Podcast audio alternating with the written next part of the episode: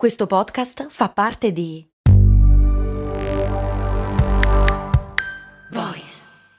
Podcast Creators Company. Hiring for your small business? If you're not looking for professionals on LinkedIn, you're looking in the wrong place. That's like looking for your car keys in a fish tank. LinkedIn helps you hire professionals you can't find anywhere else, even those who aren't actively searching for a new job but might be open to the perfect role. In a given month, over 70% of LinkedIn users don't even visit other leading job sites. So start looking in the right place. With LinkedIn, you can hire professionals like a professional. Post your free job on linkedin.com/people today. Nelle scorse puntate abbiamo visto come alcune ricerche hanno dimostrato che dal secondo venerdì di gennaio molti abbandonano i buoni propositi di inizio anno. In questa puntata vediamo alcuni degli ostacoli più comuni e poi i primi passi per partire.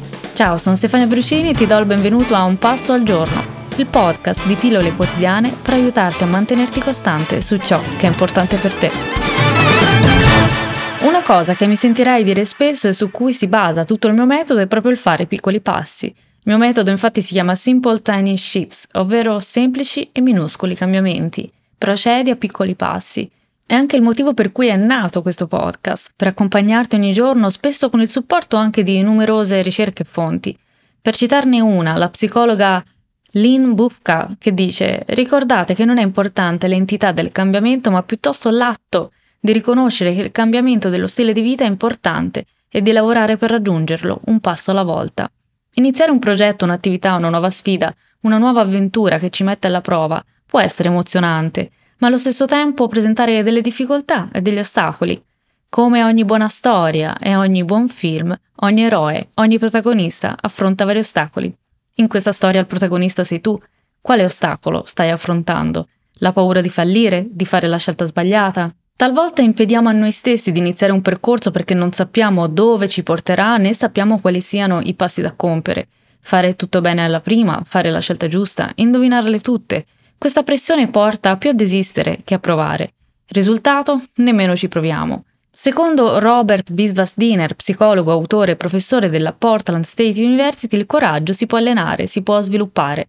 I coraggiosi non sono sempre sicuri che ciò che fanno andrà bene. Sono coraggiosi in quanto si concedono il permesso di fallire. E come diceva Vince Lombardi, un famoso allenatore di football, «Winners never quit». And kitters never win, ovvero i vincitori non mollano mai e chi molla non vince mai. Se ti interessa approfondire come si può allenare il coraggio, ascolta la puntata numero 132 del mio podcast Valorizza il tuo Tempo. La puntata si chiama Come allenare il coraggio in 5 passi. Quando il progetto è troppo grande, capita di non sentirsi pronti e subentra la trappola del perfezionismo e procrastiniamo. Perfezionismo, anche solamente l'idea di dover acquisire più competenze, più conoscenze prima di partire con un progetto, è la più alta forma di procrastinazione che esista. Se sei insicuro o insicura, pensa un po', anche il resto del mondo lo è. Magari l'ostacolo che stai affrontando è la mancanza di tempo, o meglio, la bugia della mancanza di tempo. Ci sono tanti modi per procrastinare e la bugia del tempo è quella sicuramente più gettonata. Il tempo è una risorsa democratica, uguale per tutti. Dobbiamo solamente imparare a gestirlo in base alle nostre priorità. E poi c'è lei, nessuno lo ammette mai apertamente, ma c'è la paura del cambiamento, una vera e propria resistenza. Talvolta si preferisce stare nella comfort zone, anche quando proprio comoda non è, ma almeno la conosciamo. Comunque non preoccuparti, sia su questo podcast che in Valorizza il tuo Tempo affronterò tanti degli argomenti che ho appena citato. E adesso veniamo ai primi passi. Dato che hai già iniziato a scrivere la lista dei buoni propositi, ecco i primi step. Ti consiglio di scriverteli per non dimenticarli. Inizia in piccolo. L'errore più comune che vedo fare è partire da 0 a 1000, che in realtà si traduce in o tutto o niente, della serie o lo faccio bene, perfetto, completo, oppure non inizio nemmeno. Ma tra il tutto e niente, tra lo 0 e il 100, ci sono tante cose nel mezzo. Meglio poco che niente, detto così sembra proprio una banalità, ma dimmi la verità, quante volte ti è capitato di non fare una cosa perché volevi farla perfettamente e quindi hai preferito non farla per niente? Sulla perfezione, sul concetto di perfezione ci torniamo. Se vuoi però approfondire ti metto dei link ad alcune puntate dell'altro mio podcast, Valorizza il tuo Tempo, in cui approfondisco il tema. Il secondo passo è: ogni cambiamento richiede i suoi tempi. È come voler guardare intensamente un frutto acerbo per farlo maturare più velocemente. Sarebbe folle. Molte cose hanno bisogno di tempo per maturare.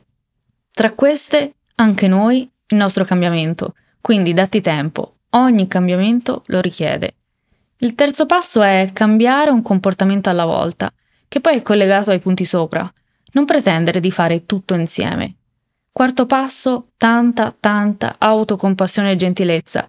Ricordati che siamo umani, sbagliamo. Tra le altre cose che dobbiamo allenare c'è anche la resilienza, ovvero dobbiamo imparare ad allenare la capacità di affrontare le difficoltà con flessibilità, mantenendoci però speranzosi e ottimisti.